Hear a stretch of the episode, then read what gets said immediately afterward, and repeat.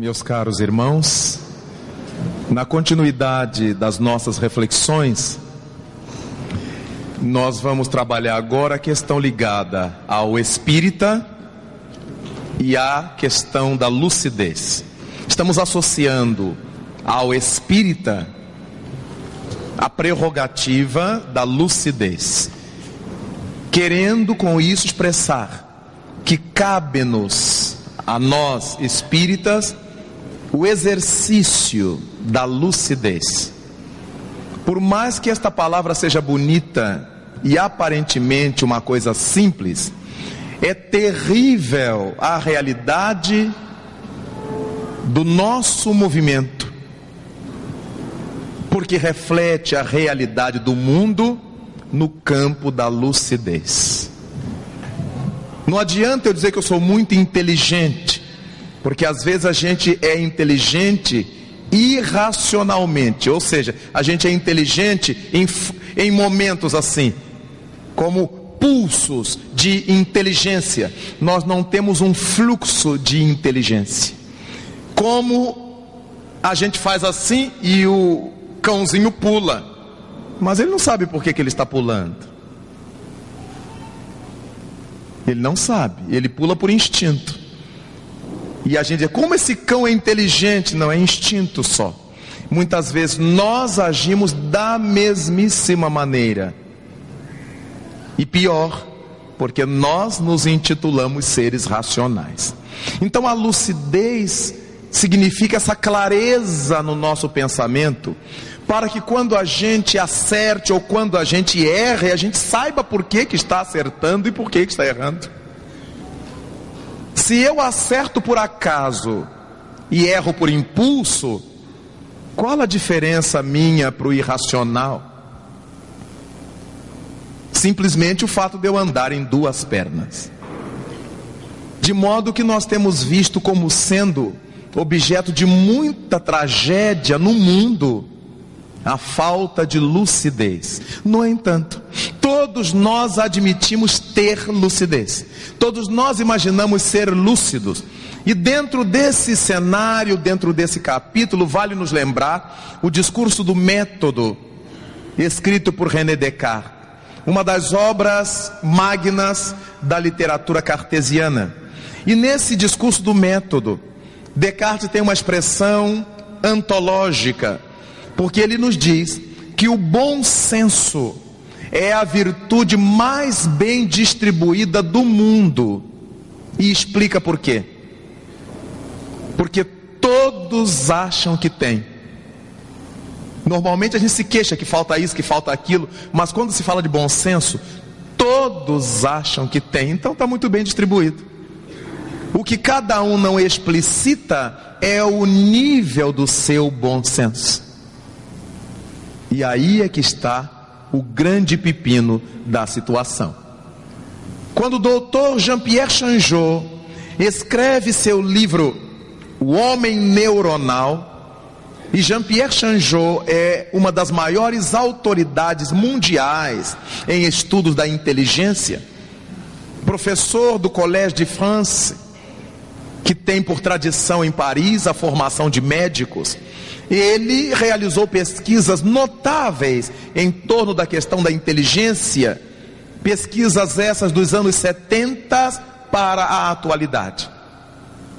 E dessas pesquisas redunda um dos livros dele chamado O Homem Neuronal. Ele associa todas as nossas conquistas, todos os nossos valores emocionais, não a espírito, porque ele é materialista, confesso.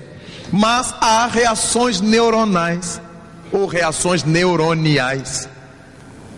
Ele diz que nós somos um feixe de neurônios e atribui a esses neurônios peculiaridades notabilíssimas.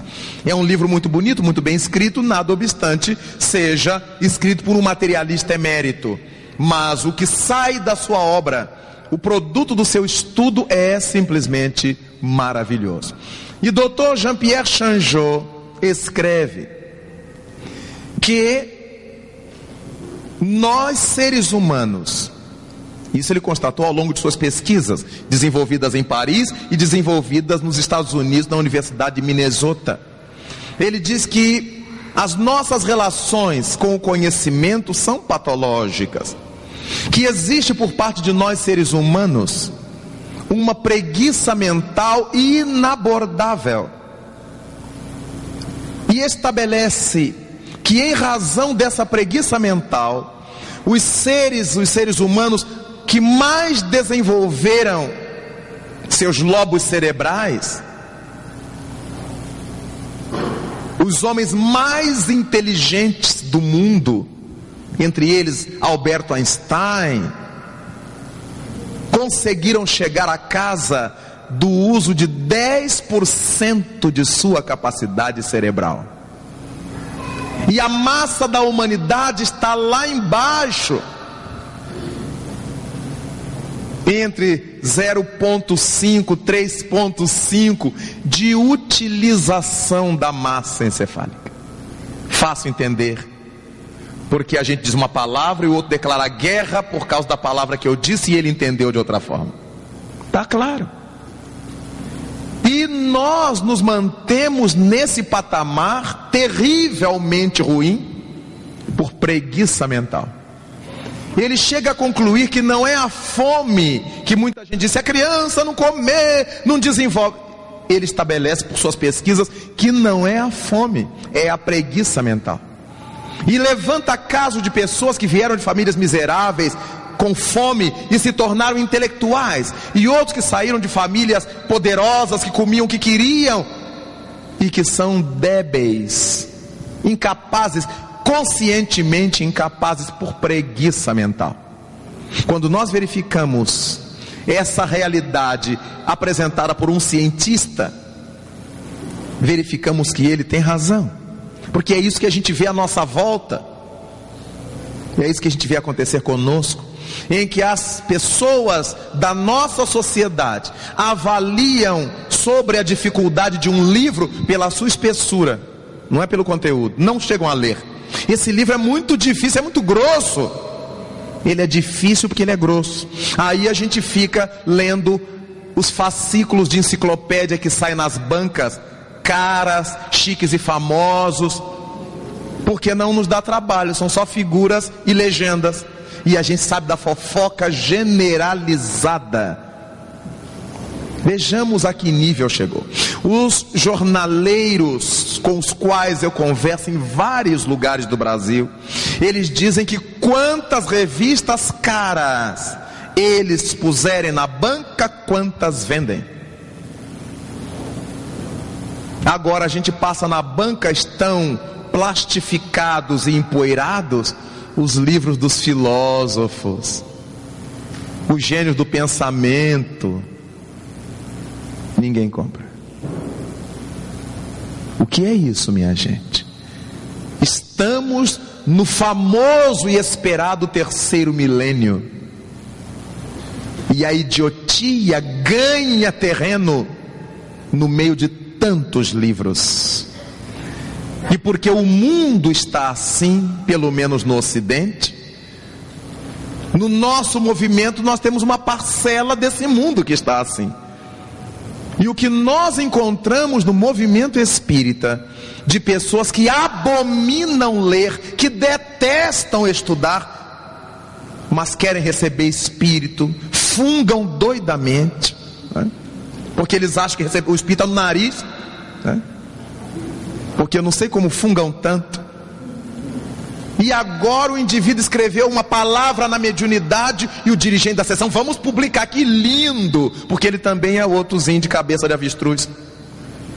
Nós estamos vivendo esse momento no nosso movimento, o que é lamentabilíssimo, porque a doutrina espírita não nos proíbe ler, enquanto as diversas crenças proíbem. Só se pode ler a Bíblia, e a sabedoria de um livro só e a doutrina espírita nos abre, não nos proíbe ler Bíblia, ler livros do Espírito, a codificação. Só de Chico Xavier são 440 livros. Só de Chico.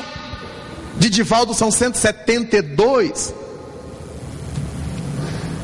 Para não falar dos outros. Só de livros mediúnicos. sem nos reportarmos aos volumes de Kardec, aos clássicos da doutrina. Leon Denis, Camille Flammarion, Ernest Bodsan, Gabriel Delan e outros vários, sobre todos os assuntos, ciência, filosofia,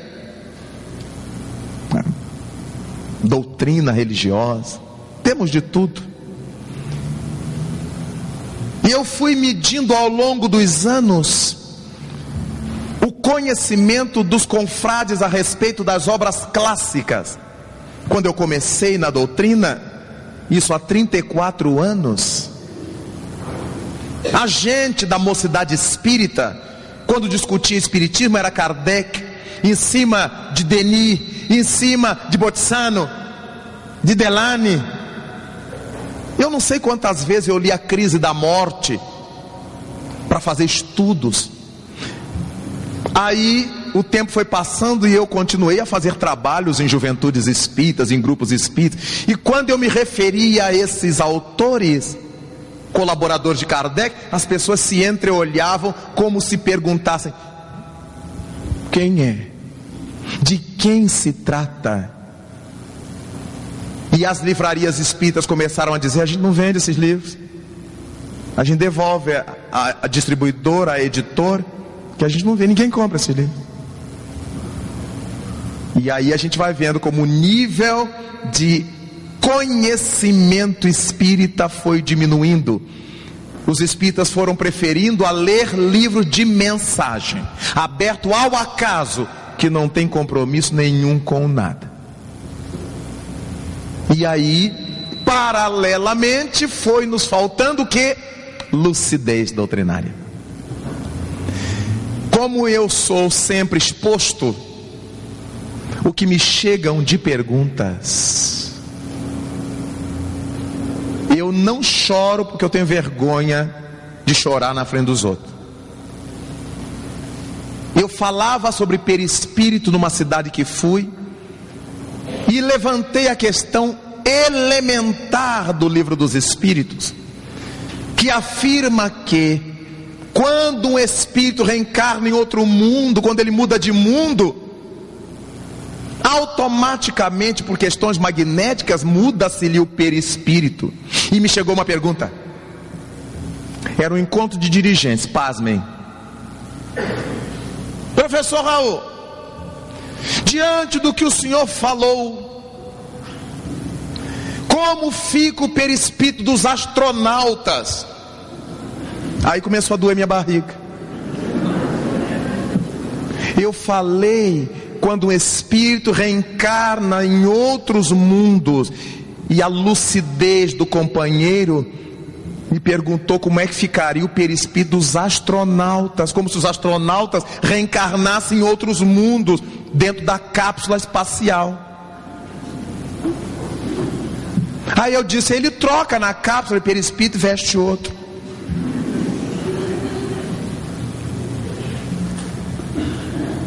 Na hora eu respondo no impulso, depois me dá uma dor moral. Porque se aquele autor da pergunta era dirigente espírita, eu fiquei pensando nos dirigidos sob a tutela dele. Mas meus amigos, não são poucos. É muita gente. A gente se dispõe aqui no centro, aí ah, eu vou fundar o meu. Mas ele não conseguir entender o espiritismo lá, ele vai fundar o quê? Ele vai afundar o centro espírita. Falta-nos bom senso em alto nível. Falta-nos lucidez. Então, quando nós discutimos em termos filosóficos, como é que se divide na humanidade o grupo dos estudiosos, quando analisamos os métodos de uma criatura que recebe um conhecimento, nós distribuímos os aprendizes em dois grupos. Toda pessoa que recebe um conhecimento ou que adquire um conhecimento, ela se comportará de duas únicas maneiras. E nós chamaremos a esses métodos. O primeiro deles, de método dogmático. Dogmático no sentido teológico. E ao outro nós chamaremos de método heurístico.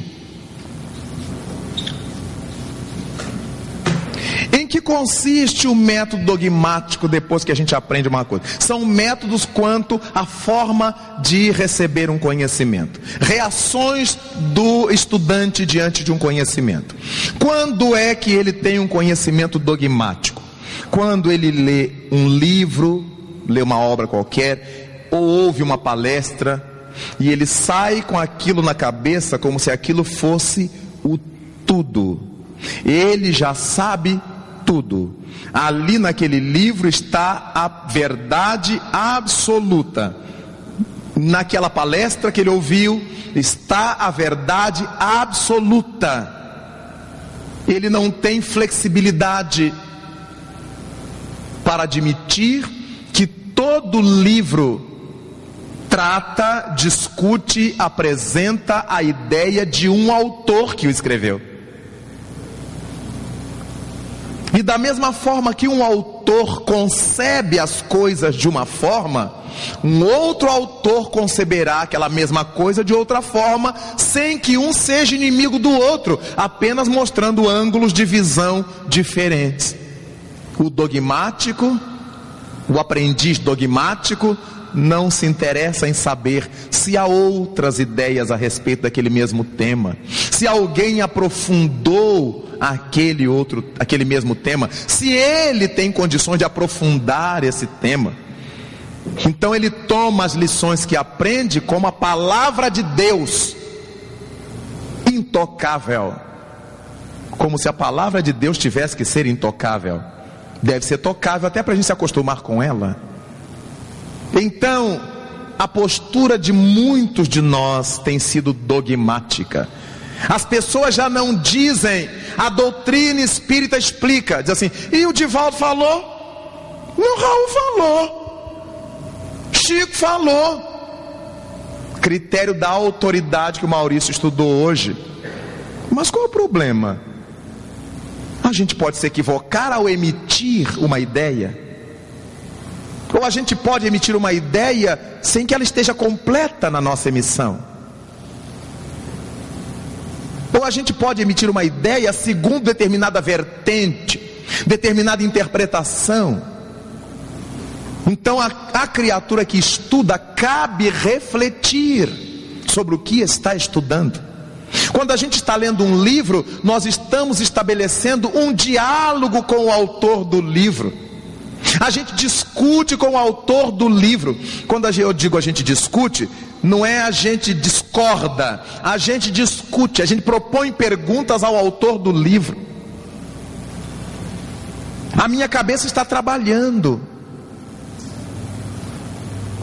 E desse modo, nós nos tornamos heurísticos. A postura heurística por parte de quem estuda é a postura de quem quer sempre saber um pouco mais. Os conhecimentos não se esgotaram naquele livro. Os conhecimentos não se esgotaram naquela palestra. Os conhecimentos não se esgotaram naquela dinâmica de grupo.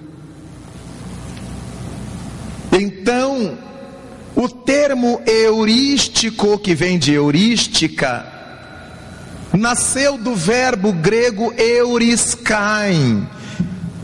Euriskain. É um verbinho sem vergonha, mas muito importante.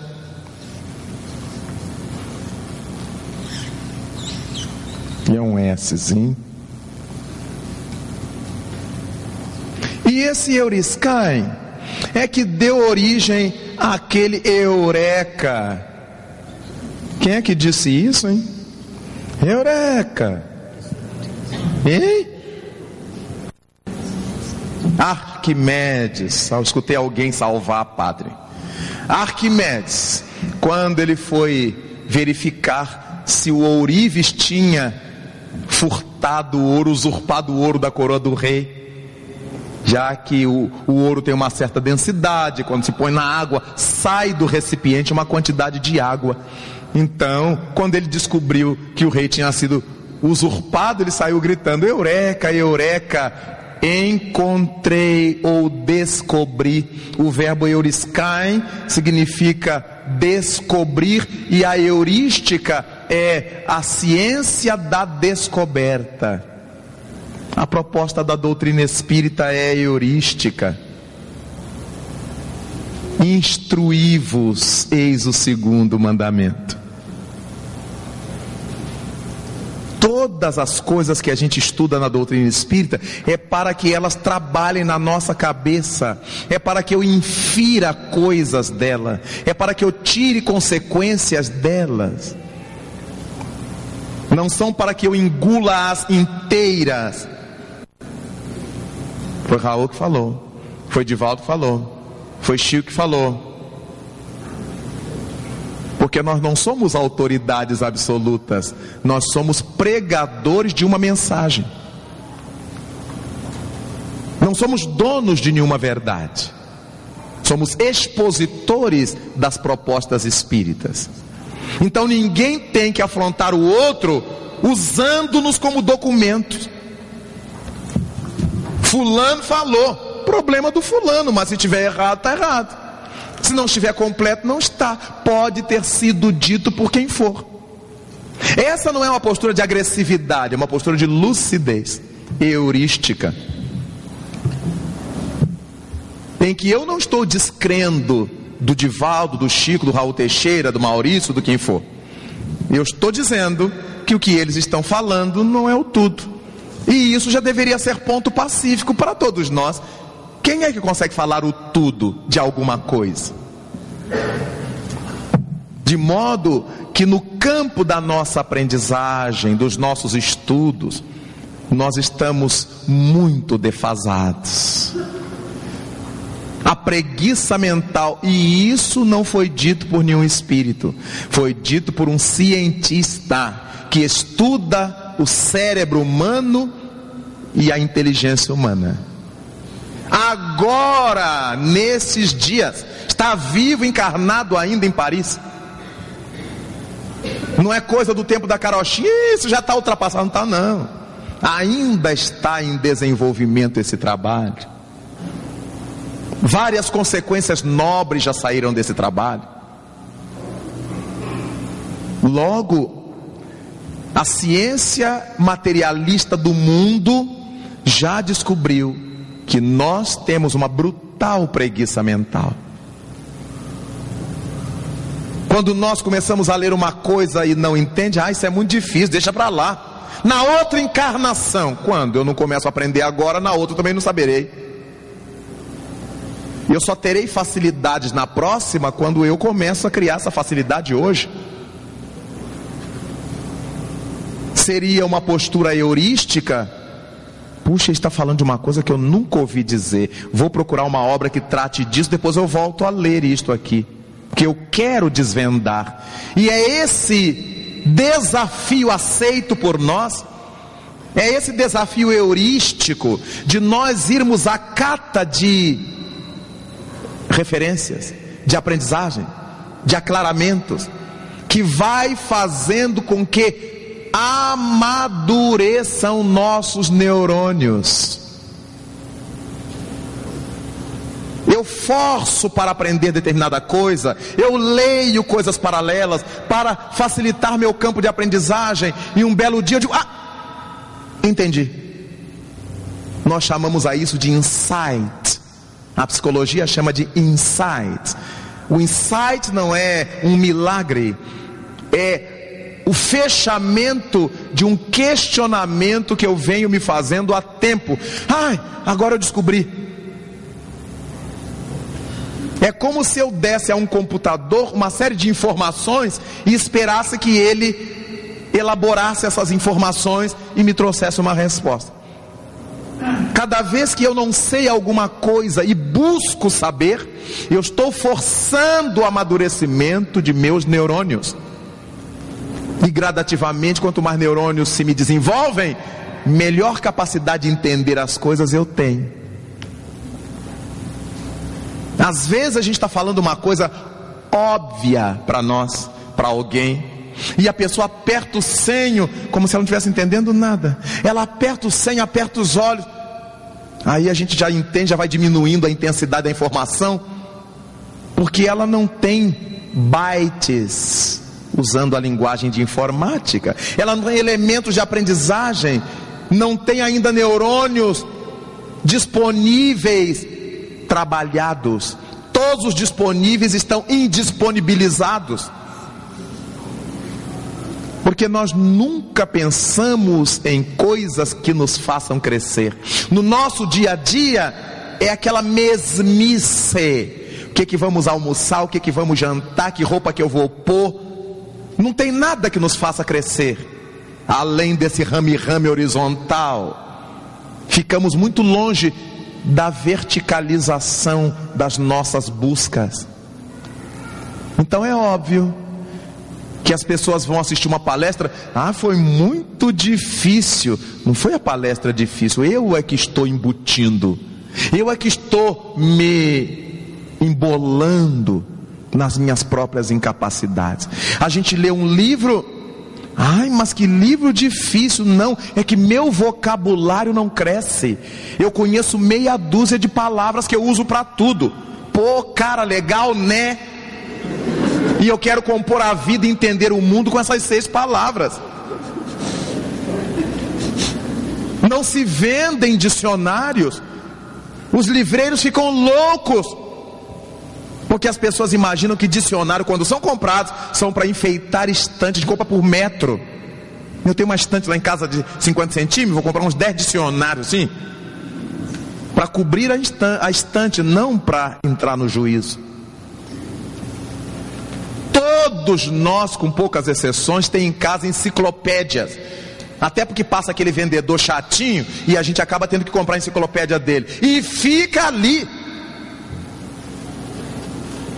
Nunca tivemos a paciência, a pachorra de abrir um volume qualquer, olhar um verbete daquele, linotipia, e ler o que, que significa linotipia.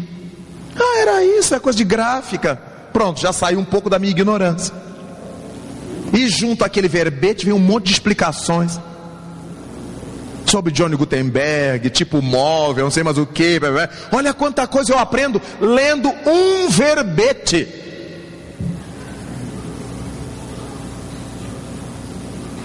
Quando a gente assiste ao programa do Milhão e vê a intervenção dos universitários, aí vocês entendem o que eu estou falando.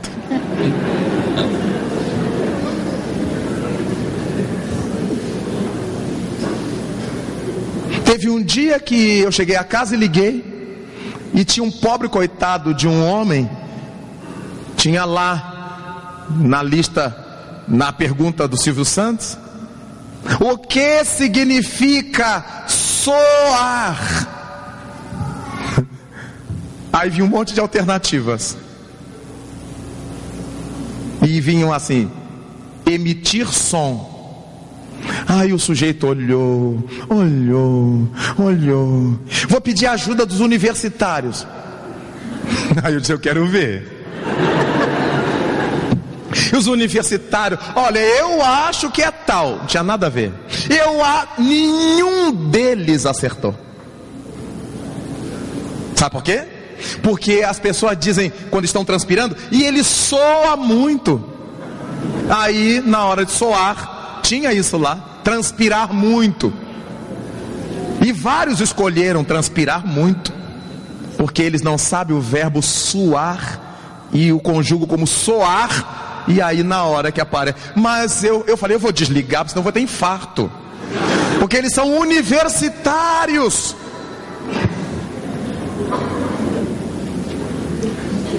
Aí os senhores veem que eu não estou inventando. Os alunos chegam na academia e a gente diz assim: Meu Deus, o que, que, é isto? O que, que está acontecendo? Não está acontecendo, está caindo o nível.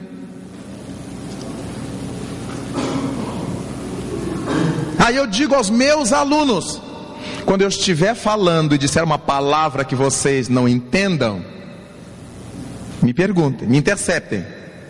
E de propósito eu vou falando uma série de palavras que eu sei que eles não conhecem. Aí ninguém me pergunta, porque um fica com vergonha do outro. Eu acabo de falar aquelas palavras que eu sei que eles não sabem e faço as perguntas. E aí, em função de tal coisa, ah, professor, eu não entendi isso não, não entendi bem o que o senhor quis dizer. Ele não entendeu a palavra, mas não diz o orgulho. O ignorante costuma ser hiper orgulhoso. Então também a gente não pode corrigir, porque as pessoas se ofendem. Olha o outro lado da questão. Uma vez eu estava no meu, no, na, no meu departamento, na universidade, e uma colega disse alguma coisa. Meu departamento tem professores de todas as áreas, né, que é teoria e prática de ensino. Então tem professor de química, de física, que sou eu, de português, de matemática, todos trabalhando com formação de professores das nossas áreas. E uma colega disse alguma palavra que eu não conhecia, e eu perguntei para ela: o que quer dizer isto? Que eu adoro aprender. E outros colegas me olharam: Você não sabe? Eu digo: Não, e você sabe? Bem, quer dizer, você sabe? Quer dizer, você. Eu tive coragem de perguntar. E todos balançam a cabeça assim, como se estivessem entendendo. Né? Eu chamo a isso de jumentice. Porque se eu não sei, eu pergunto. Ué, mas eu quero aprender.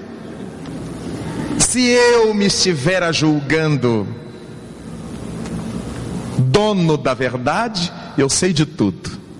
Mas como eu sou um aprendiz, que diante dos meus alunos eu sei algumas coisas que eles ainda não aprenderam, mas eu não sei tudo.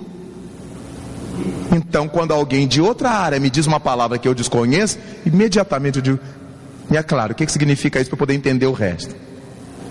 E fico tranquilo. Mas eu noto os olhares das pessoas. Hum, Hum. Aí eu também faço. Hum.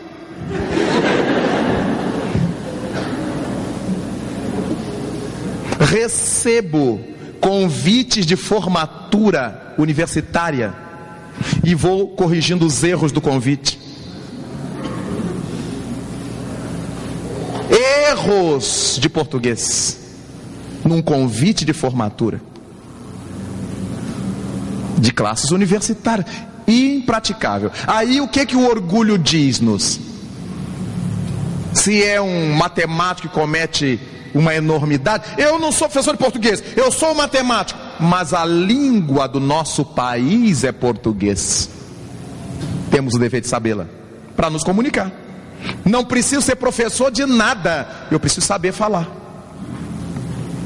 Eu não sou professor de português. E quando o professor de português dá suas mancadas?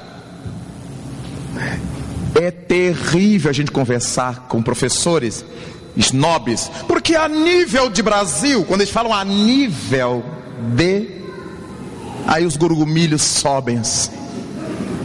Porque não existe no Brasil essa expressão a nível de. Em Portugal existe.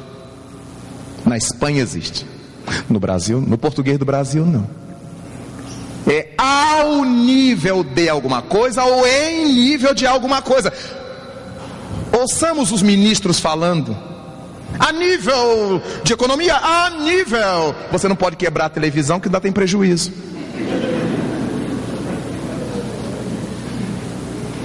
Então, estou fazendo esse, esse passeio para que vocês percebam o que eu estou querendo dizer.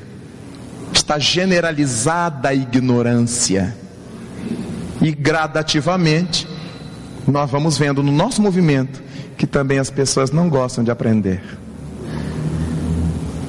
Inflam o peito e falam enormidades.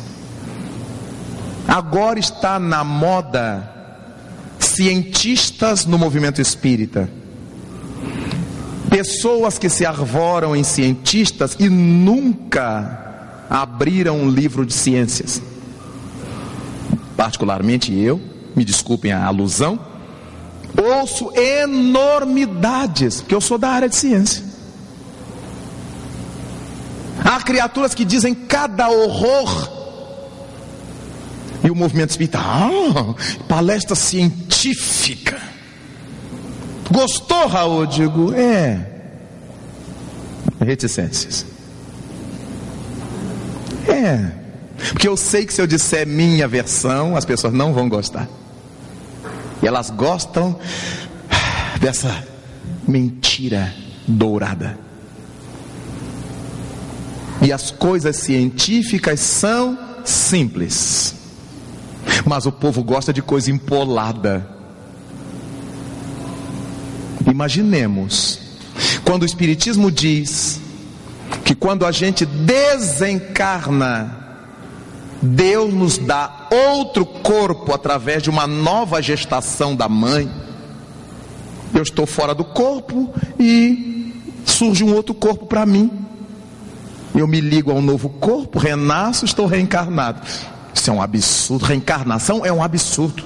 O que existe é ressurreição. Agora vamos entender a ressurreição. Eu desencarno, meu corpo vai sepultado, no quimismo da terra ele se desfaz, as moléculas das substâncias que compunham meu corpo são assimiladas por vegetais que crescem, por animais que dele se alimentam, animais cá de cima da terra que comem aquele vegetal, seres humanos que comem aquele animal que comeu aquele vegetal que levava minhas células. E aí no dia do juízo final, quando Deus quiser me devolver aquele corpo, ele terá que desmontar dezenas de outros corpos onde estão minhas matérias tem que despencar aquele sujeito que comeu aquele bicho, que comeu aquela planta, que tinha as células que pertenceram ao meu corpo, senão eu não tenho meu corpo formado. É muito mais complicado, mas as pessoas adoram a ressurreição, porque não entendem. O que a gente não entende é maravilhoso, porque aí não tem trabalho, eu não entendo mesmo. Que lindo, não foi? Que lindo. Você entendeu? Ah, não entendi nada, mas foi lindo. É uma característica do dogmático, do aprendiz dogmático. Ele já sabe tudo. Aquilo que ele escutou é a verdade suprema. Enquanto o heurístico está sempre perguntando: e se não fosse assim? E se fosse de outro jeito? Nós percebemos na escola primária fundamental hoje. Quando a professora pergunta tabuada ao aluninho. 4 vezes 2, aí o aluno, 8, 3 vezes 2, ah, ah, na ponta da língua, isso é que é menino inteligente. Aí ela pergunta para o outro, Zequinha, 4 vezes 2, aí o Zequinha vai contar no dedo. Ela dá de reguada no Zequinha, você é burro menino. É o único que sabe, é o que conta no dedo ele sabe o que está fazendo. O outro pode ter decorado. Se o menino, eu pergunto, quanto é 4 vezes 2? E ele conta nos dedos, ele está me mostrando que está entendendo o que vai me responder. Mas as professoras detestam. Elas querem o show. 354, 450, ai que maravilha, eu vou levar você no programa do milhão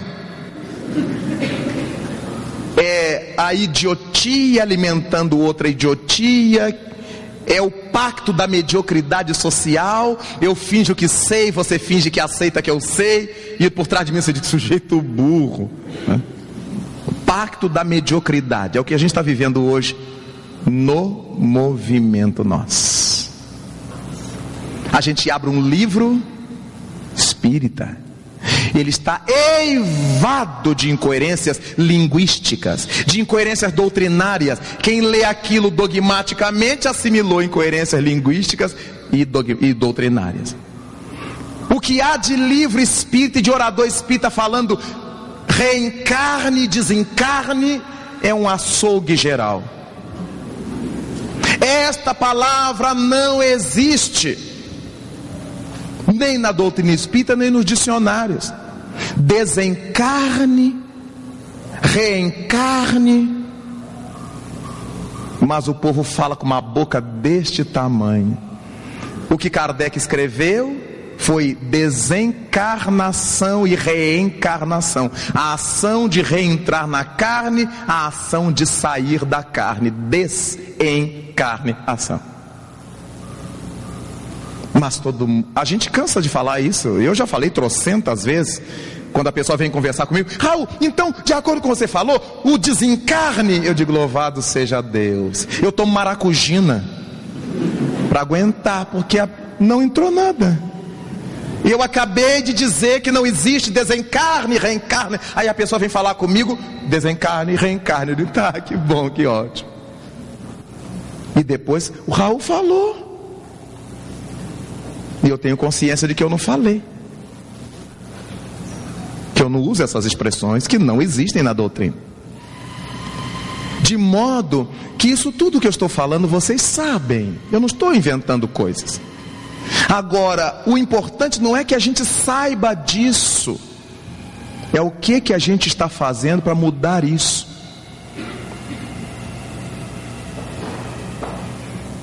Que, que eu estou fazendo para criar mentalidades heurísticas em mim e nos companheiros? Claro que isso aqui é um trabalho altamente individual. A pessoa que quer. Mas como a gente incentiva tantas coisas, por que, que não incentiva isso também? Ler, indagar, questionar.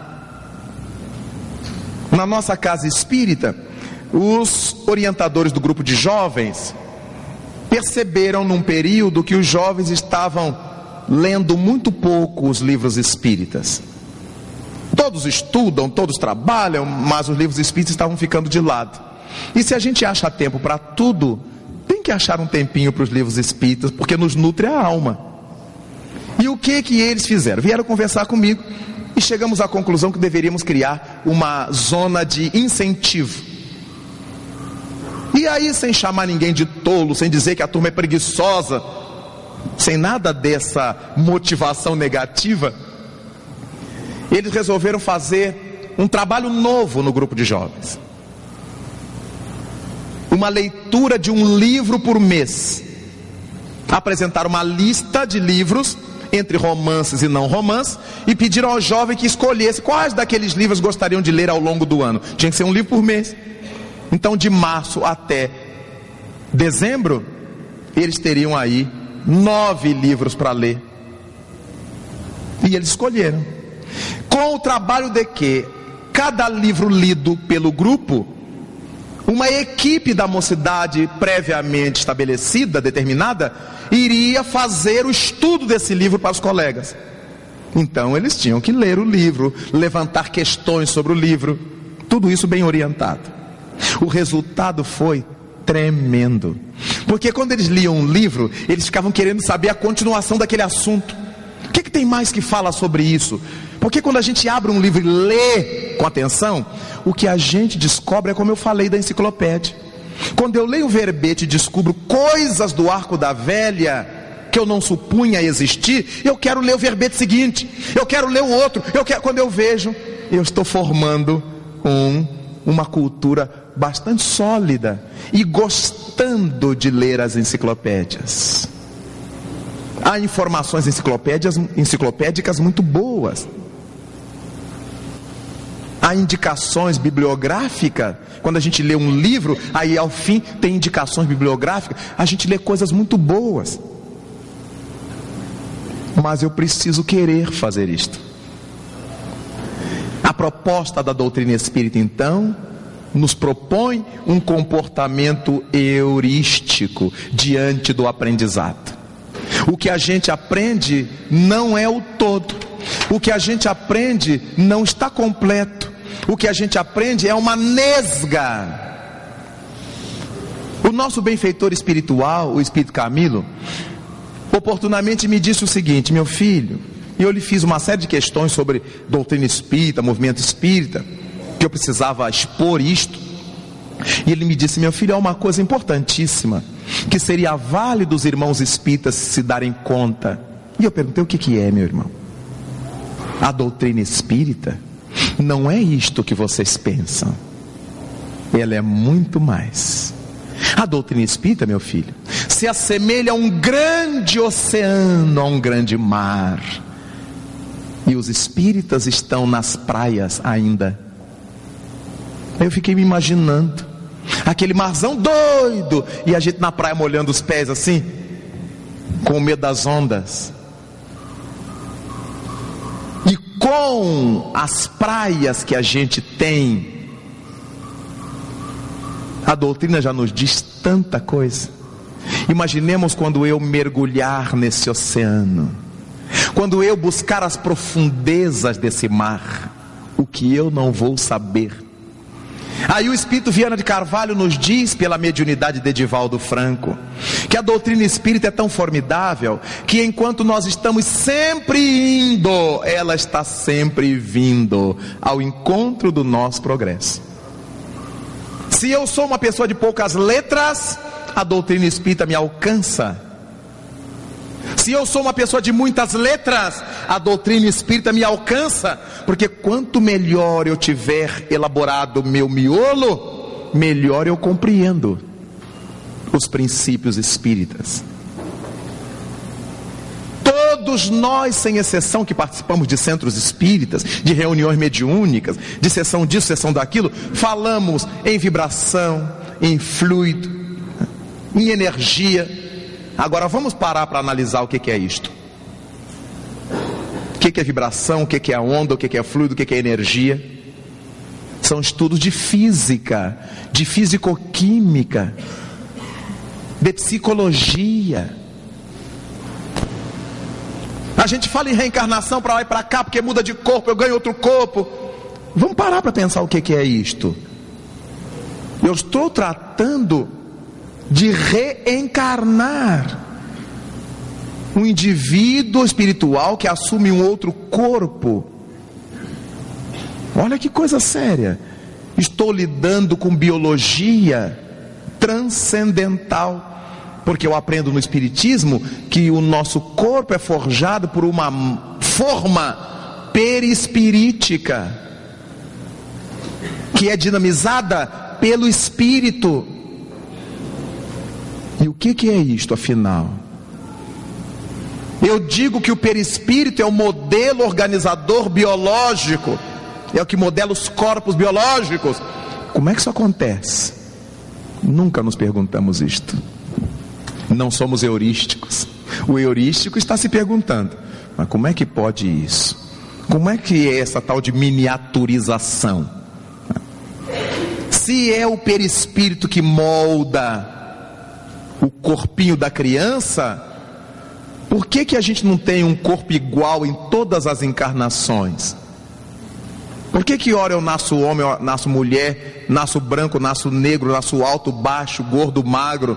Então, não é o mesmo perispírito. O que, que está acontecendo por trás disso? Qual é a verdade que eu ainda não descobri? Aí eu tenho que entrar para a física transcendental, para antropologia espiritual. Eu tenho que enveredar por essas áreas. Eu tenho que conhecer física um pouco, biologia um pouco, química um pouco, antropologia um pouco. Estou falando de reencarnação, mudança de hábitos culturais. Ora, onde a gente estuda isso? As pessoas abrem o livro dos Espíritos e leem a pergunta. Aí entre olham assim, que lindo, né, meus irmãos? Que profundidade. Kardec era maravilhoso. Ponto. Aí a gente lê a resposta. Ah, que maravilha. Não se pergunta quem entendeu, quem desentendeu. Que maravilha.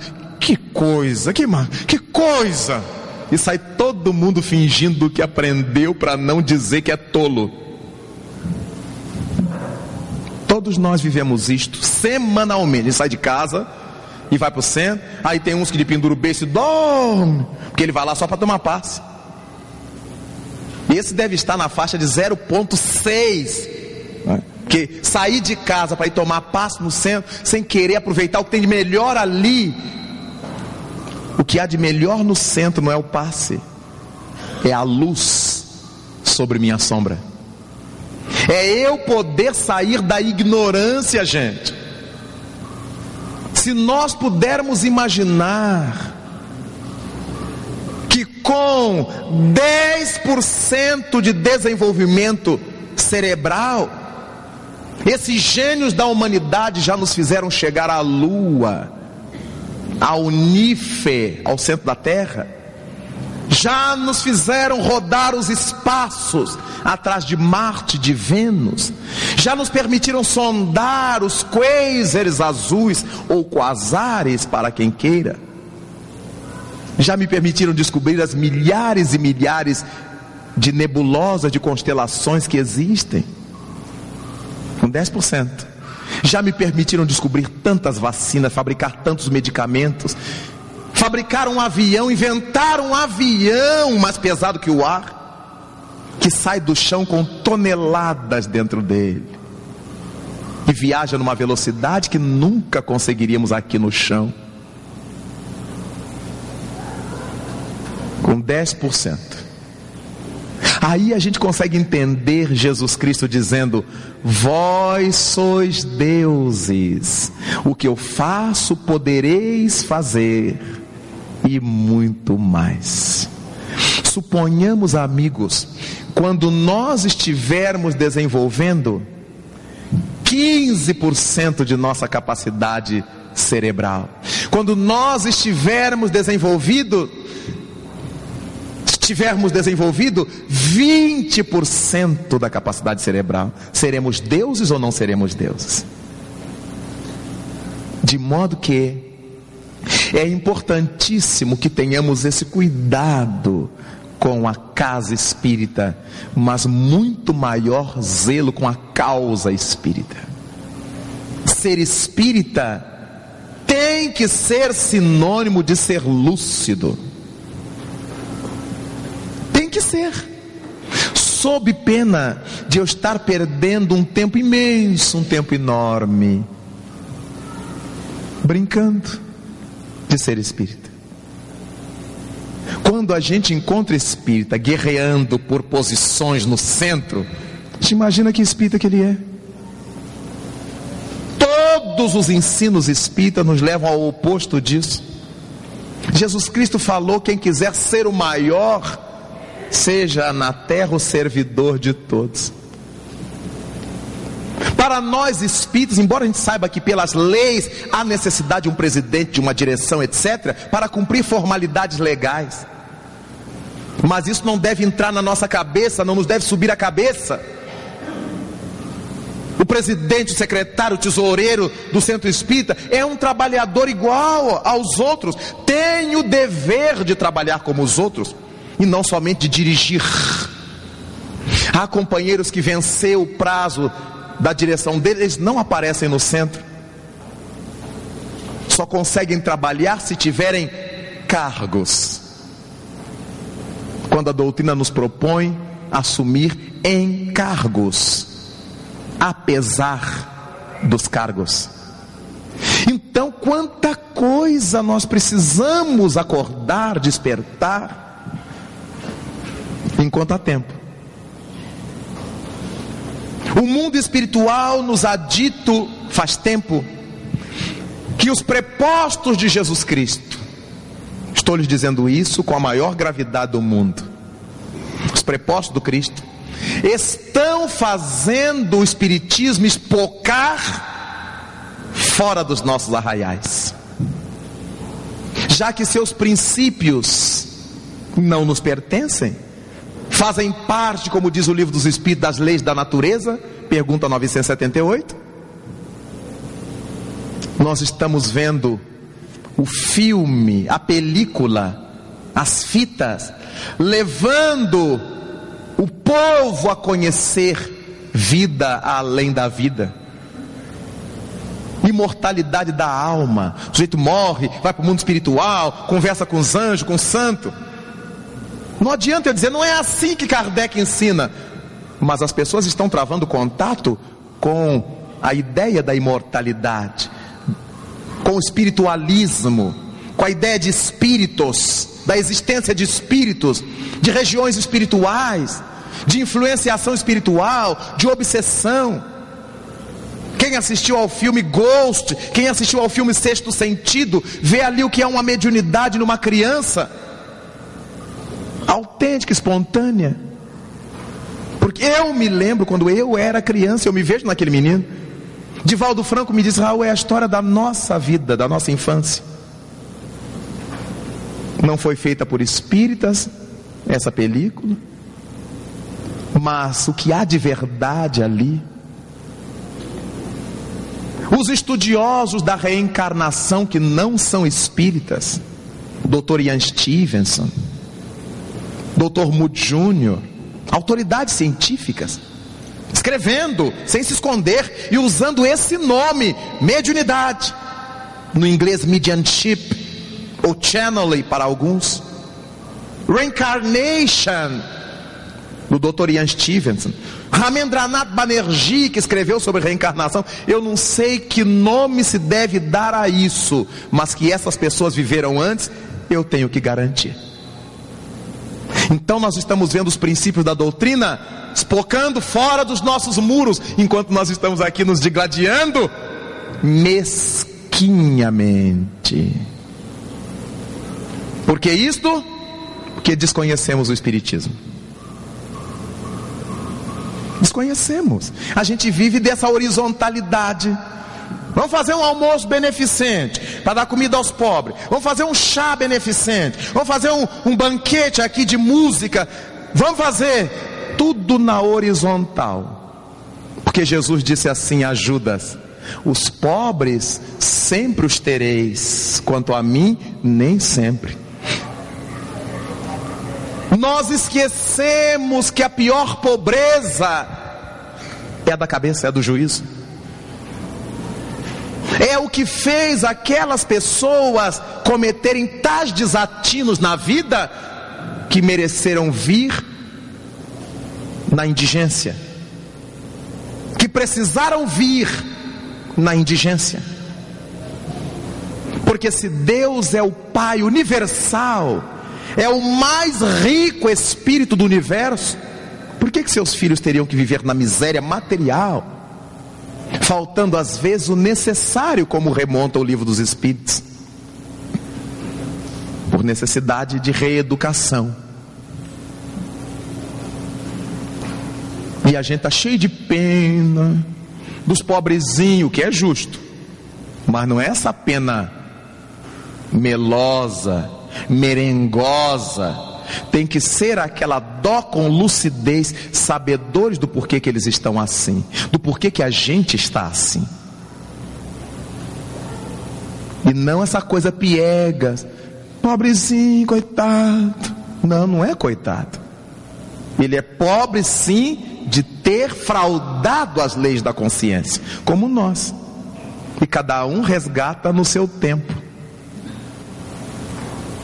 Nós estamos vivendo, irmãos, uma hora muito difícil no mundo e, conseguintemente, no nosso movimento que carrega uma nesga do mundo. Mas a nossa lucidez é fundamental. Comecemos a fazer um levantamento, nós individualmente abramos nossa cadernetinha e comecemos a escrever assim discretamente. Quantas coisas que eu falo no Espiritismo que eu não entendo o que, que é de fato. Honestamente, vamos ver. Quanta coisa que eu escuto falar-se todos os dias no centro espírita e eu nunca soube do que se trata e nunca perguntei. Onde eu posso ler sobre isto? Anotemos assim, discretamente para ver quantas páginas a gente vai encher.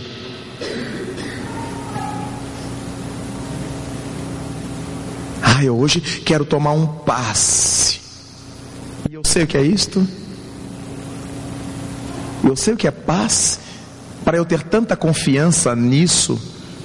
Eu sei o que, que é. Se eu tenho essa confiança numa coisa que eu não sei o que, que é, eu tenho todas as chances de ser xiita em qualquer religião fanática do mundo. E eu tenho, porque se eu sou capaz de crer numa coisa que eu não compreendo, eu não sou bom da cabeça. Amanhã chega um pastor dizendo que eu estou com demônio? E eu digo: É. Aí eu vou para lá. Me salvei do demônio. Porque eu, aí lá também, aí chega o maometano e diz: Você sabe que aí você está com demônio? É. As pessoas vão assim, como folha seca ao vento. Elas não sabem o que estão fazendo. Mas será que a gente está se comportando assim? Vamos examinar. Cadernetinha e vamos anotar. Na nossa agenda, quanta coisa eu ouço no centro que eu nunca soube direito o que que é. Vamos nós dirigentes, honestamente, pegar outra cadernetinha, quanta coisa eu tenho falado para os outros que eu não sei o que que é. No dia que a gente fizer isto, muda a dinâmica do centro espírita. No dia que eu tiver essa honestidade, claro que eu vou querer saber, eu vou querer estudar, eu vou começar a discutir as coisas, discutir não é brigar, hein? Discutir as coisas com meus companheiros, perguntar, riscar o livro, anotar, botar o papelzinho, cotejar. Por que, que o livro dos Espíritos diz assim e na Gênesis está assado? Será que é a mesma coisa? Por que, que no Evangelho segundo o Espírito está assim e no livro dos Médios está assim? Para eu entender. Para eu entender. Então, meus irmãos, o que mais nós precisamos para buscar essa fidelidade espírita? Conhecer seus princípios, que vimos hoje à tarde, captar suas metas, viemos falar claro, como lembrou Maurício, para que ninguém possa pretextar ignorância, a preocupação dos espíritos e que possam julgar com a razão. Livro dos Espíritos, questão 627. Quantas vezes a gente já leu essa questão e nunca parou para analisá-la? Viemos falar claro, para que ninguém possa pretextar ignorância e para que todos possam julgar com a razão. A doutrina espírita é uma doutrina racionalista, de certa forma, sim. Não chega a estabelecer um racionalismo kantiano, em que ele pregava o absolutismo da razão. Porque na condição de espíritas, nós sabemos que a nossa razão só será bem conduzida se por trás existe um espírito amadurecido. Tal do bom senso cartesiano, todos acham que tem, mas cada um tem numa intensidade e não se dá conta disso. Quando nós formos honestos conosco, eu vou me dar conta do que eu não sei do Espiritismo e que quero saber do que eu ouço falar e nunca perguntei o que, que é, nunca fui ler sobre o que aquilo representa. Coisas que eu falo sempre para o povo. E nunca eu me perguntei se aquilo é assim mesmo. De maneira que nesse capítulo da fidelidade espírita, eu gostaria que nós saíssemos daqui nesta noite com esse material corroendo nosso juízo. Eu gostaria que a gente não conseguisse dormir pensando nisto, porque será no dia que tomarmos essa consciência o grande boom libertador no nosso movimento. Eu não desconheço que há trabalhadores notáveis. Eu não quero generalizar essa minha fala, mas ao mesmo tempo, eu tenho que admitir que são ilhas de companheiros doutrinariamente bem formados. São ilhas. Tem uns aqui, tem outros acolá, tem outros alhures. Não é a massa. Mas a doutrina espírita veio falar claro para a massa, para nós. Há companheiros trabalhando na doutrina com uma lucidez emocionante. Lucidez não é fanatismo, é saber onde pisa, por que pisa, o que fala, por que fala, qual é o endereço disto para a alma, qual é o objetivo disto para a alma. Ah, eu estou no estudo sistematizado, ótimo. E o que, que eu faço lá? Ah, eu leio aqueles textos todos, falo para os outros, e você entendeu aquele. Não, não entendi tudo, não é? E como é que está falando para os outros tudo? Então, ao invés de eu ficar blá blá blando que eu ainda não entendi, vamos fazer grupo de discussão. Aí nasce a luz. Cada um dá a sua contribuição. Um discute, outro fala, não, mas não é assim. Olha, eu estou entendendo isso. Olha aqui, olha essa palavra. A palavra que eu sei que o outro não sabe. Não é isso que essa palavra quer dizer, não. Essa palavra não permite entender assim. Olha esse período, olha essa oração.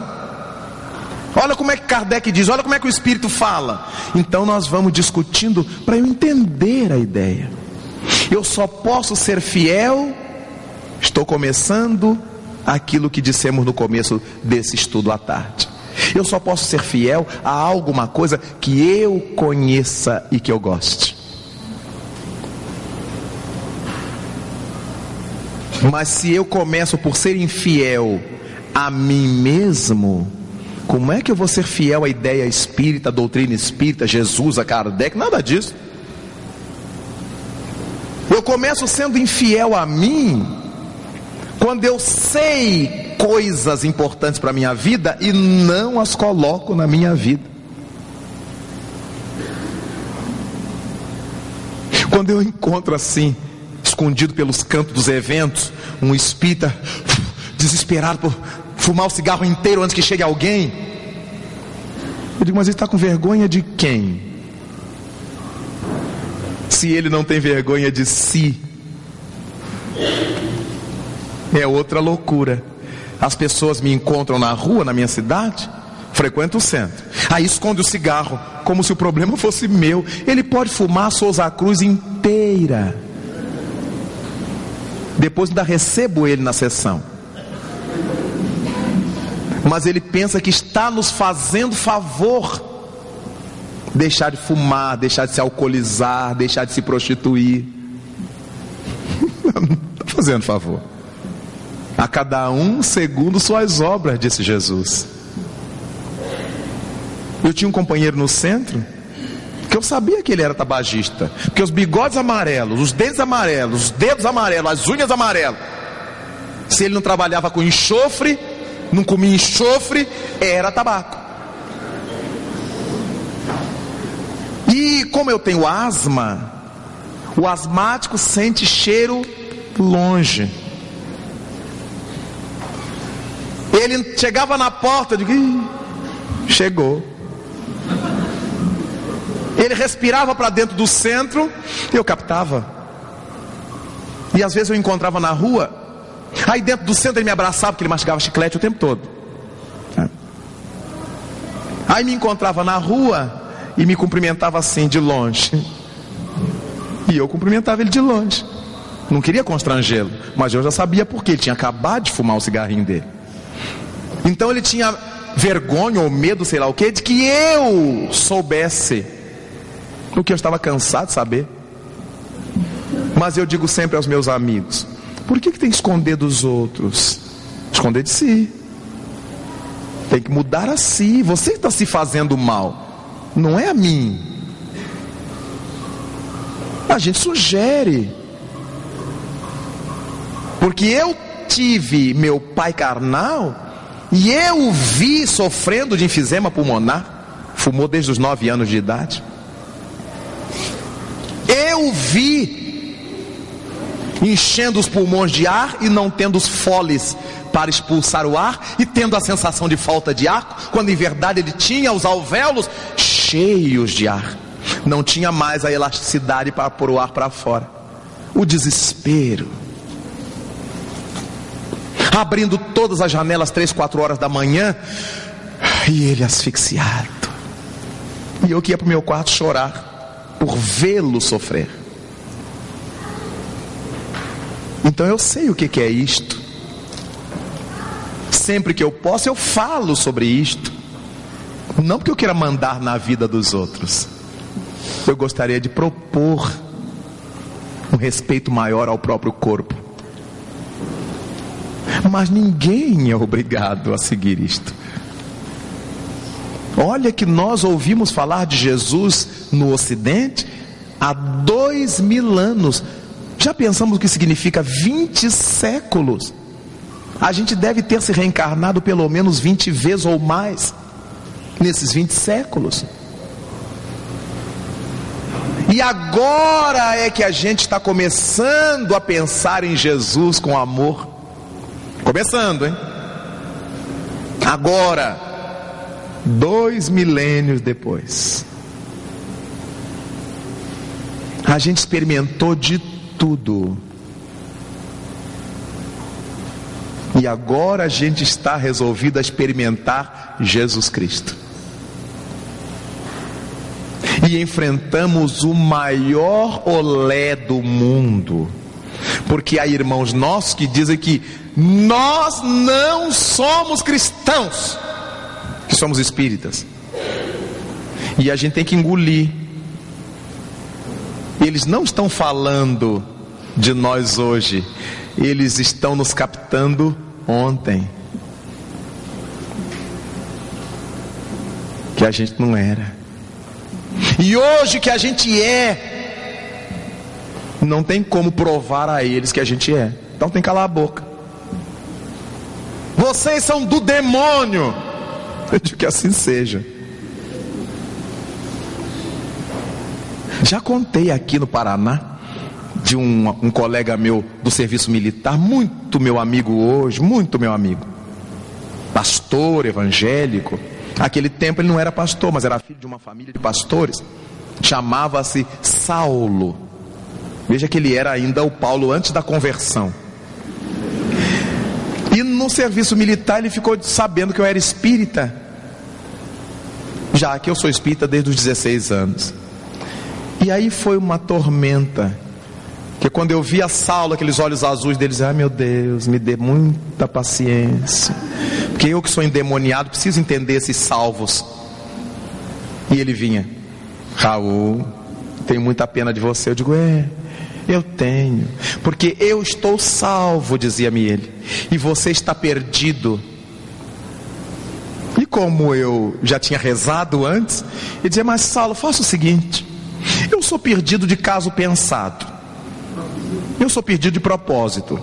Quando você estiver no reino, venha me buscar. Se o Senhor permitir, eu virei. Eu digo, Ele vai permitir. Ele não pode ficar sem um pretinho lá do lado dele. E levava as coisas assim, na base da brincadeira, da descontração. E um dia eu acho que ele estava mais atacado naquele dia. Ele me imprensou na porta do gabinete da sargente ação. Eu fazia as escalas de serviço, né? E ele me imprensou na entrada. Eu disse: o que, que houve? Se fosse hoje, seria assédio sexual. Mas naquela época não tinha, nos falava disso. Eu falei: o que, que houve? O que você quer comigo? Ele me olhou assim, aqueles olhos azuis. Eu digo: ai meu Deus, que será hoje? Raul, o que, que foi, Saulo? Pelo amor de Deus, já está me deixando desconfiado. Você sabe que o Espiritismo é coisa do demônio? E grifou a palavra. Eu olhei para ele e disse: Sei, Saulo. já sei. Porque era sempre o que ele falava, né? Então você está perdido mesmo? Eu digo: Estou, Saulo. Saiba de uma coisa, Raul. Quando você chegar no além,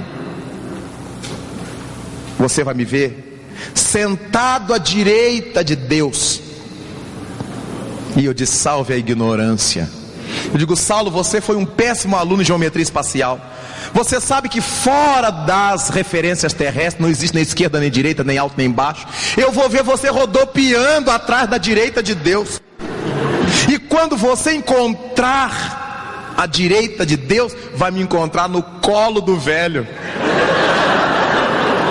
Ele me olhou, você está brincando comigo? Eu falei, não. Por que você vai estar no colo do velho? Eu digo, porque você diz que vai estar à direita, porque deu o coração, entregou o coração, e eu conheço bem. Eu conheço você bem.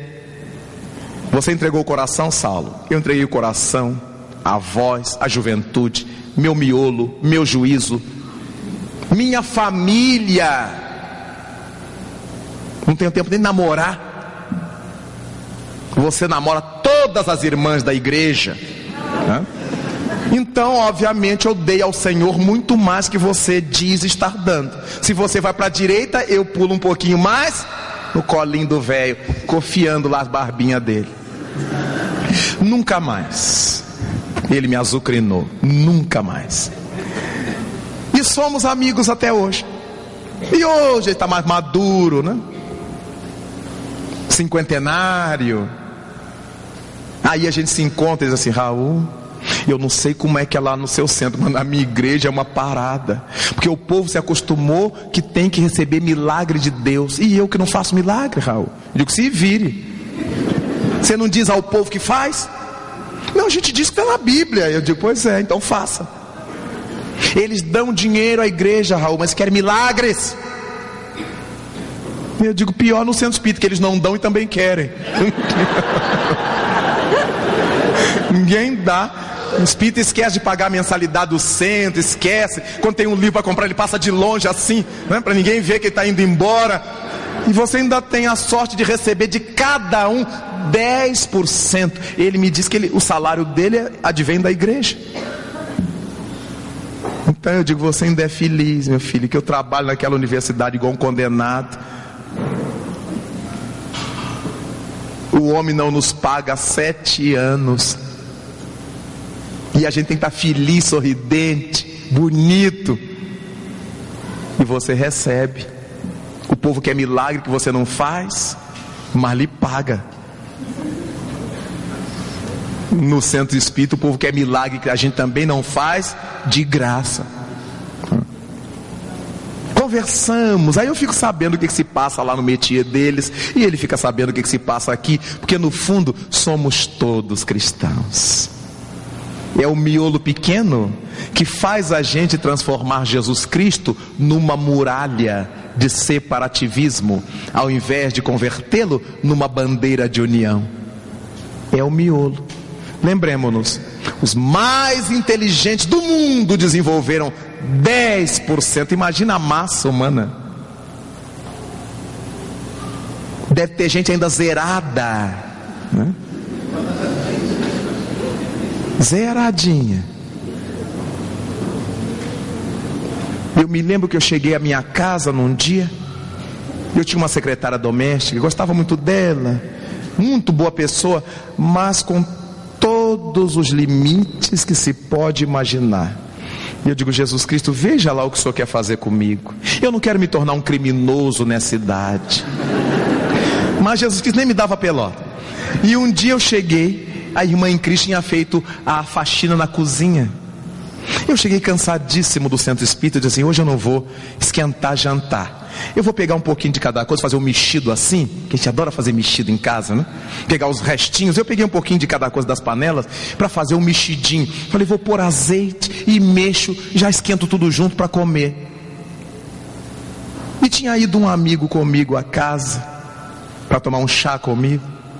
E ele conversando comigo, e eu fui direto na lata de azeite debaixo da pia e levantei a lata de azeite para pôr na panela o azeite. E estou olhando, onde estão os furos da lata de azeite, meu Deus? Estou notando que umas coisas correndo pelas minhas pernas. Ela tinha posto a lata de azeite ao contrário, os furos do azeite para baixo. Aí o meu amigo, o que, que é isso? Eu digo azeite. ela conseguiu colocar os furos, dois furos da lata de azeite para baixo e não viu cair. Então, enquanto estava dentro do vasilhame, quando eu levantei, aí veio escorrendo, aí fui vendo que tinha escorrido azeite e limpar a gordura de azeite. Nós que somos donas de casa. É uma coisa terrível. E eu cansado, não esquentei as comidas para ser rápido e fui limpar a cozinha, lavar o, o azulejo. Eu digo, meu Jesus, tomar banho, porque eu estava um azeite só. Como há pessoas limitadas, para quem também o Espiritismo pode servir. Por que, que elas vieram com essa limitação? Não são espíritos de primeira encarnação, são espíritos velhos, reaprendendo pela limitação, experimentando as provas da ignorância, como chama Allan Kardec em A Gênese.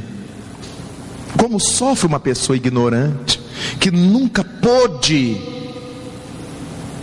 Quando meu genitor, me permita essa alusão familiar, quando meu pai carnal tinha 50 anos, ele quis estudar, nunca pudera. Aprender é muito mal assinar o nome. Teve que trabalhar desde criança, ficou órfão muito cedo. E quando ele tinha 50 anos, surgiu no Brasil o artigo. Artigo. Como é que se chamava? 99, tinha 98, 99. O curso dele seria o artigo 99, é que depois mudou para supletivo. Artigo 99. E ele ficou numa felicidade porque poderia estudar à noite. Comprou os cadernos, encapou o caderno, a pastinha. Era um adolescente aos 50 anos. E eu vibrando, isso mesmo, pai, que bom, vai. E ele começou a frequentar a escolinha. Qual não foi sua tristeza quando quatro meses depois a escola fechou? O governo mudou aquilo de lugar que ele não podia mais frequentar. Eu vi meu pai chorando. E orando por ele em função daquele sofrimento, aquela coisa. Um amigo espiritual me disse assim: Meu filho, nesta encarnação, seu genitor não vai saber. Quando meu pai falava, ele tinha expressões que eu não conhecia. Eu ia para o dicionário. Ele demonstrava uma cultura que saía na hora que ele estava afrontado por alguma situação. Todas as jovens da família e os amigos que tinham filhas casadoras pediu meu pai para fazer o pedido ao noivo. Naquele tempo se fazia pedido ao noivo. Era sempre o padrinho que fazia o pedido para o noivo, né? ao pai da moça. E meu pai era sempre escolhido. E ele punha lá seu terninho de linho 120, que ele gostava de ver passado e amassar assim, era chique usar quebrado, né? O linho 120 ia ele fazer o pedido e falava bonito, emocionado, com verdade. E um dia eu tive um desdobramento com meu pai, que é o espírito com o qual eu tive mais afinidade nesta encarnação. E aí eu vi um cenário da Grécia antiga e os homens que desciam uma escadaria, que subiam uma escadaria, que desciam uma escadaria, eles subiam e desciam com uns papéis, uns papiros enrolados na, numa das mãos, aquelas roupas com aquelas gregas na barra, e eu via perfeitamente. Aquele sujeito muito magro, com uma daquelas togas, túnicas azuis, franzidas, de cinto, e eu me senti ligado naquela figura no meio das outras. Era um grupo de filósofos discutindo determinada ideia e eles subiam as escadas e desciam as escadas e falavam. Digo, mas que coisa mais, né? mais original discutir ideia subindo e descendo a escada. Acho que é por isso que eles eram magrinhos.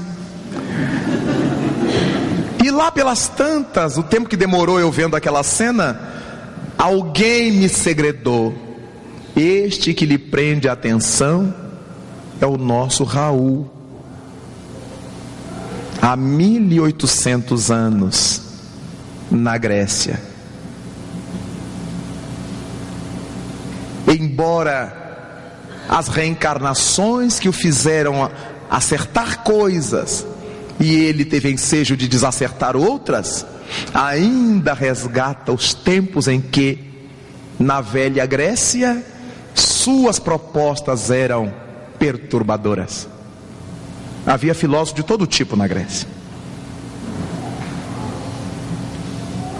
Eram instigadoras da dissolução dos lares, instigadora da rebeldia moral. Fez tanto mau uso da capacidade intelectiva que agora pediu para resgatar isto que o atormentava no além. Aí eu entendi porque quando ele falava, ele tinha uma verve, mas com muita dificuldade. Quando adoeceu, eu passei a ler para ele o Evangelho segundo o Espiritismo, que ele adorava, e os livros do irmão X, que ele era apaixonado. As histórias do irmão X. E porque meu pai era batista, era evangélico. Eu lia o Evangelho segundo o Espiritismo, traduzindo os termos, que eu sabia que ele ia comentar aquilo na igreja, para ele não ser mal visto lá. Então, onde apareciam os termos nossos espíritas, eu traduzia. Colocava uma outra palavra que servisse de um sinônimo. Onde houvesse guias espirituais, eu falava anjos do Senhor. Onde havia reencarnação, dizia a volta com o Senhor, o renascimento com Cristo. Ele adorava. Chegava na igreja, comentava. Não que eu tinha conversado com ele, mas as ideias do Evangelho. E o pastor que não sabia que era eu o instrutor, dizia: Ah, seu Raul, que maravilha, o senhor é inspirado do Espírito Santo. E eu ficava feliz, porque nunca ninguém foi Espírito Santo, só eu. Né? Se eu usasse os jargões, ele iria falar, e certamente não teria a mesma abertura na igreja. Acreditava nos espíritos, até chegar à fase mais crítica da enfermidade e às vésperas do seu passamento. Eu via meu pai desencarnando, porque via os fluidos que saíam dos seus plexos como fossem umas fumacinhas que iam saindo do seu corpo, e eu percebia que ele estava ultimando os dias da encarnação, até que foi hospitalizado. E fui vê-lo na véspera do passamento. Abracei-o, deitado ao leito, abracei-o, beijei-o. E ele me perguntou, lúcido, meu filho, você pode me explicar uma coisa? Disse, o que é, pai? Por que que eu estou com quatro pernas? Ele estava vendo as pernas do corpo e as do perispírito já desprendidas. E eu expliquei. É porque o Senhor está se desprendendo, pai.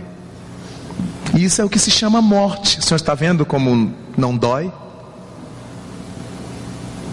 Então o Senhor está vendo a perna do corpo espiritual. Lembra-se de Paulo, papai, que diz que nós entraremos na vida com um corpo incorruptível.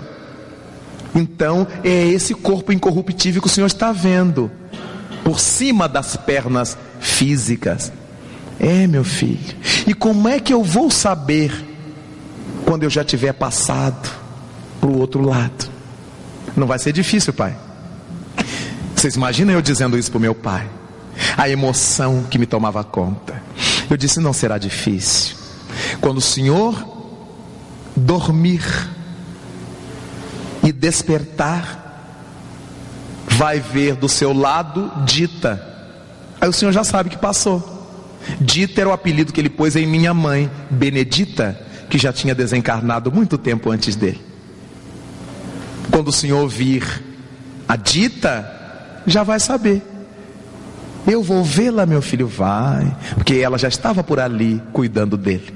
Eu digo, vai vê-la. Bonita moça. Minha mãe desencarnou com 44 anos. Uma negra bonita, forte, o infarto fulminante arrebatou do corpo perfeito. Então o senhor vai vê-la bonita. Era a grande paixão dele, minha mãe. Eu vou vê-la, vai, pai.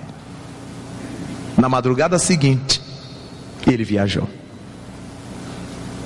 A lucidez que o Espiritismo nos permite. Enquanto se livelavam o corpo, eu recebi os amigos, muitos amigos queridos do movimento espírita, e os abraçava, agradecia. E eu estou vendo que há um canto do salão funerário estava um daqueles espíritas antigos de minha cidade. Puxava os bigodes, cofiava os bigodes. E de repente ele não aguentou e veio até mim. Uma hora que ele me viu só, Raul, vem cá, meu filho. E eu fui querendo saber o que, que ele ia me dizer. Olha, eu não estou gostando do seu procedimento. Falei, o que, que houve? Você está recebendo as pessoas como se estivesse feliz com a morte do seu pai. Eu digo, bom, vamos acertar as coisas aqui, querido. Não é a morte do meu pai, meu pai não morreu. Meu pai desencarnou. Sim, é, pois é. Mas você parece que está feliz com isso. Eu digo, mas eu estou. O melhor é que eu estou feliz. Eu estava triste quando eu via asfixiado, despineco, incapaz. Agora ele está livre solto, lépido. Estamos prestando uma homenagem à gaiola que lhe serviu durante 65 anos. Desencarnou muito moço, meu pai. Mas eu estou feliz. Se o senhor quer saber, se o senhor quer tirar a dúvida, eu estou feliz. Porque eu sou espírita e a morte não existe. Não significa que eu esteja feliz no sentido de que meu pai foi embora, eu estou feliz. Eu estou feliz que ele deixou de sofrer. A consciência espírita. Eu não posso ser tão egoísta de querer ter o corpo aqui perto de mim, apesar de meu pai estar sofrendo tanto. É egoísmo. Sempre orei a Deus, seja feita a tua vontade, Senhor. Eu não gostaria de ver meu pai sofrer assim, mas tu sabes por quê. E no dia que ele foi, foi o dia que Deus determinou que ele deveria ir. Eu estava feliz pela libertação dele. Não estava gargalhando, mas recebia as pessoas normalmente. O que eu tinha que chorar, eu tinha chorado durante toda a sua enfermidade. Aí eu chorava muito. Tomava de suas mãos e chorava até cansar.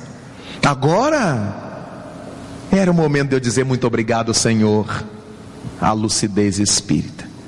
Eu tenho recebido na nossa casa espírita, confrades espíritas que vão arrastados, drogados de remédio, médiuns espíritas, pregadores espíritas. O que, que houve? Ah, porque ele perdeu o filho. Digo, não acredito. Então o que ele pregava para os outros era mentira. Essa semana passada, uma companheira espírita, chegou desatinada. Ela já tem 78 anos, desatinada. E eu vi aquela mulher desatinada. Outra amiga do centro, que é sua médica, colocou assentada. Raul, você pode dar uma atençãozinha? Aí fomos nós dois dar atenção à senhora. O que, que houve, querido? O que está acontecendo? Ai, eu estou muito infeliz. Digo, mas o que que houve?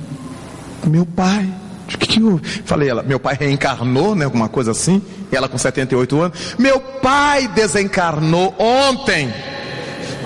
E ela já tinha 78 anos. Eu ousei perguntar qual a idade do seu pai. Ah, ele ia fazer 102 anos. Digo, tome vergonha. 102 102 anos o pai ia fazer. E ela desesperada. Digo, mas é muita sem vergonhice. Porque a gente tinha que agradecer a Deus. Uma pessoa que vive 102 anos está pagando pecado. É expiação viver esse tempo todo. No mundo de hoje, ela chegou desatinada. Eu olhei a bem. Você quer brincar comigo, minha querida? O que, que você andou pregando nesses anos todos de Espiritismo? Eu comecei na doutrina ouvindo você falar. Meu pai também já foi. Aos 65. Quase metade do seu. 102. Ah, mas ele ia completar depois de amanhã. Vai completar no além. A gente não comemora o centenário, fulano já morreu, o bicentenário já não.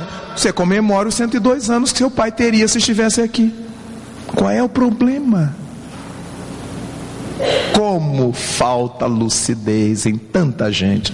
Não significa que a gente tenha uma pedra no coração. Mas bom senso e água fluidificada não fazem mal a ninguém. Lucidez espírita. Espírita, lucidez. Nós estamos pagando um mico sem tamanho por isso disse Jesus: os publicanos e as meretrizes entrarão primeiro no reino dos céus. Hoje nós não podemos pensar nos termos daquela época em que as prostitutas eram muito mal vistas, eram as piores mulheres da sociedade, os publicanos eram muito mal vistos porque eram os cobradores de impostos. Mas esse ensino de Jesus Cristo não estava se referindo à vida sexual daquelas mulheres ou à vida profissional daqueles homens, estava se referindo ao fato de serem pessoas mal vistas, detestadas pela massa que se julgava melhor do que eles. Nós, os espíritas, conscientes ou inconscientemente, também achamos que nós estamos assim, por cima da carne seca, a gente já sabe de coisas que ninguém sabe. Mas o importante não é saber isto, é colocar isto na pauta da vida. Então, os publicanos e as meretrizes hoje, na representação do ensino do mestre, são todos aqueles que a gente acha que não têm a capacidade que nós temos, que não conhecem que nós conhecemos. Só que a gente tem essa capacidade toda, conhece essas verdades todas, mas está parado e as pessoas estão caminhando chegarão primeiro. Chegarão primeiro. Lucidez só se adquire com estudo, com reflexão, com amadurecimento. Lucidez significa luz na cabeça, entendimento claro das coisas. E se eu criar o hábito de ir ao centro tomar passe só, receber espírito só, eu não vou colocar luz na cabeça. Eu vou me acostumar a esse ritual de ir ao centro semanalmente sem crescer por dentro estarei chegando carregado nos centros espíritas, dizendo que perdi o filho, perdi o marido, perdi a mulher, perdi qualquer coisa. Nós já temos material suficiente para saber onde estão nossos entes queridos, como estão eles, se a cada um é dado segundo suas obras. Se o meu ente querido era uma pessoa nobre e digna, eu não tenho dúvida de que ele está bem. Seja meu filho, meu pai, minha mãe, meu irmão. E se era uma pessoa que não prestava para a sociedade, se era uma pessoa atormentada, não adianta eu querer dourar a pílula, não estará bem. Nós já sabemos disso. Muita gente me diz assim: quer dizer que os espíritas não sofrem, quando morre alguém, sofre muito mais.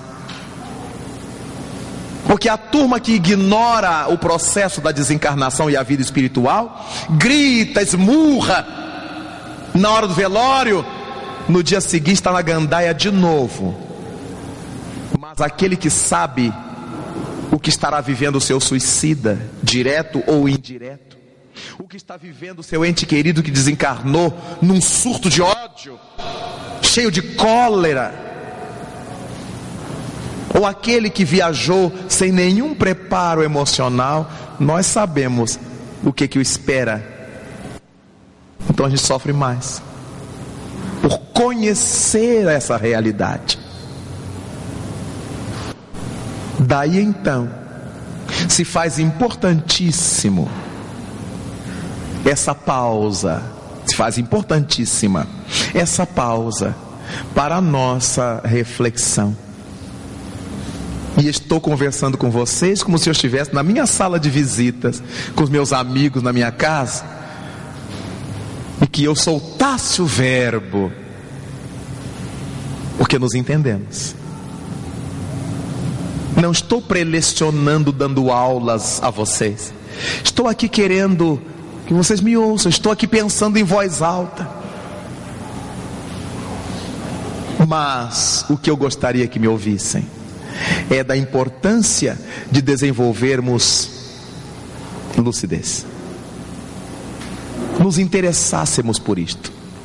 Imaginemos a gente chegar no mundo espiritual, eu, você, nós, depois de passar anos nos bancos dos centros espíritas, de ter uma biblioteca enorme de livros espíritas. E os espíritos perguntaram: e aí que trazes? Como é que trazes? Mas que trazes o quê? Que trazes? O que, que a gente vai dizer, meus irmãos? Os islâmicos vão dizer assim: aí ah, eu segui o Alcorão, Senhor. E ali eu aprendi que se eu matasse um inimigo, eu seria glorificado no céu. Então eu matei. Os católicos dirão: Eu aprendi com a teologia dogmática que eu tinha que amar aos meus amigos e abandonar os inimigos de Deus. Eu aprendi que bastava eu me confessar, tomar o sacramento da, da Eucaristia, que eu já estava liberado dos meus erros. Os umbandistas dirão por certo: não, Senhor. Eu aprendi com minha Iaô, com meu Ialorixá, com meu Abalaô, com meu pai de santo, que bastava eu colocar as oferendas no jardim, na encruzilhada, na beira da praia, nas pedreiras, para os orixás, e eu já estava com tudo resolvido. Os evangélicos dirão: Eu ouvi do meu pastor, que ele conversava com Deus, com Cristo, e ele me disse que eu tinha que agir assim, que tinha que fazer o cordão de fé e não permitir que os inimigos de Deus penetrassem. E eu fiz como ele orientou. Todos terão justificativas. E nós, que conversamos com os espíritos, que doutrinamos-los nas sessões, que que a gente vai dizer? Senhor, não me pergunta mais nada não, deixa eu voltar rapidinho. Me arranja uma mãe pobre, um lar pobre, uma favela, deixa eu ir. Mas me ponha numa mãe pobre, num lar pobre, numa favela ao lado do centro espírita, que eu quero começar desde criança. Estamos adentrando o terceiro milênio, amigos, sobre o qual a gente perguntou tanto e tantas vezes. Já estamos. E como eu lhes disse, tantas vezes quantas me foram perguntadas, o terceiro milênio seria a continuação do segundo. Estamos aqui. O que é que mudou? Da meia-noite de 31 de dezembro passado para hoje em nossa vida. Está tudo igual. Algumas coisas mais apertadas, outras mais leves. No segundo milênio, não tivemos um atentado brutal assim e começamos o terceiro com ele. O presidente americano já anunciou que a primeira guerra do terceiro milênio vai começar agora. Então nós vimos que não era mudança de calendário que iria mudar a vida da humanidade. É a vida da humanidade que vai alterar os calendários.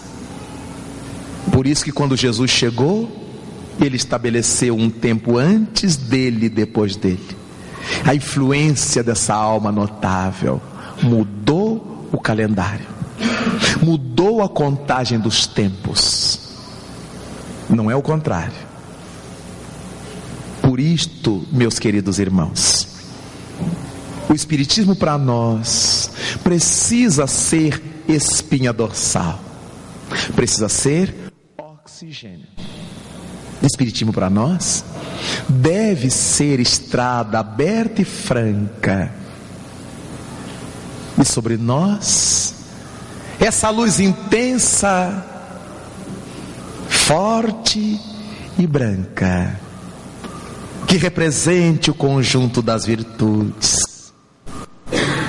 Em nossas mãos, a bênção de incontáveis alaúdes a entoar essa canção de paz e de renovação. Nesses tempos que passam, Senhor, permite-nos alegria íntima e estesia em nosso coração, porque o Espiritismo, que nos ensina a viver, Coloque em nossas mãos a ferramenta e em nossa boca as palavras que te devemos dizer.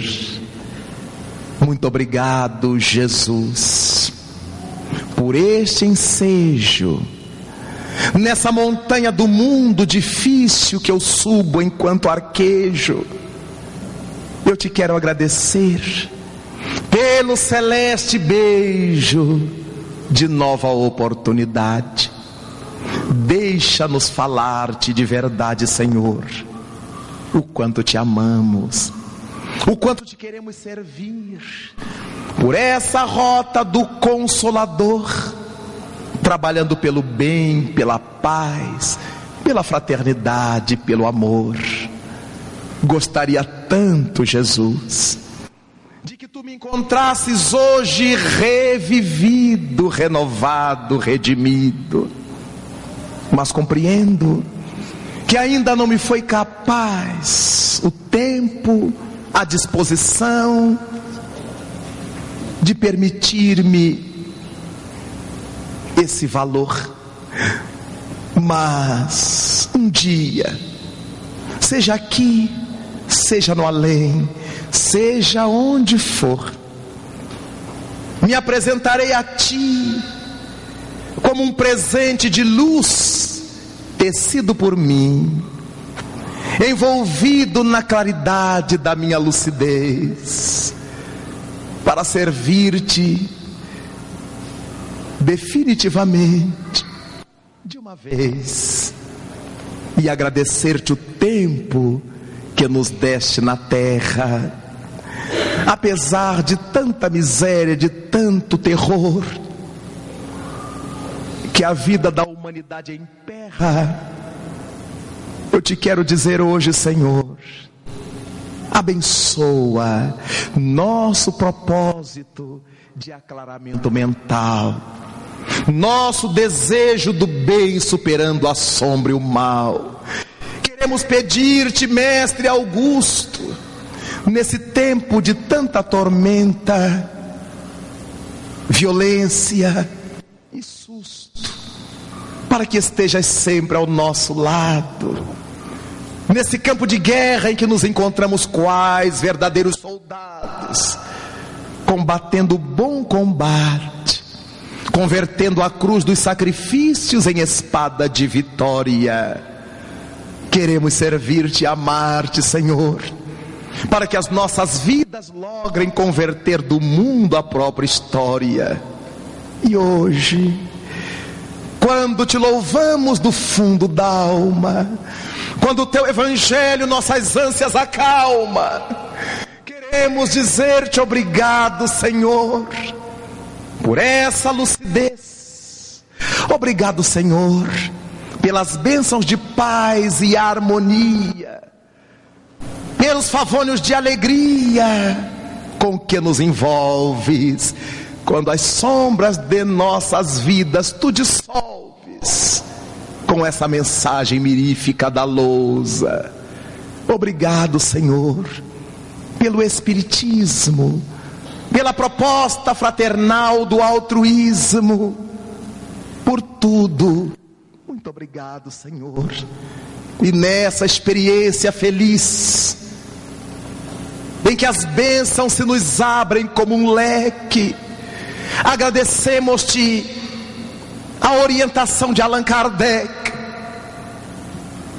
e a proposta de luz que nos ensejas ao nosso derredor, há bênçãos dos céus que adejam e pousam sobre nossas vidas. Conduze em paz as nossas lidas e fica conosco, Senhor. Muito obrigado.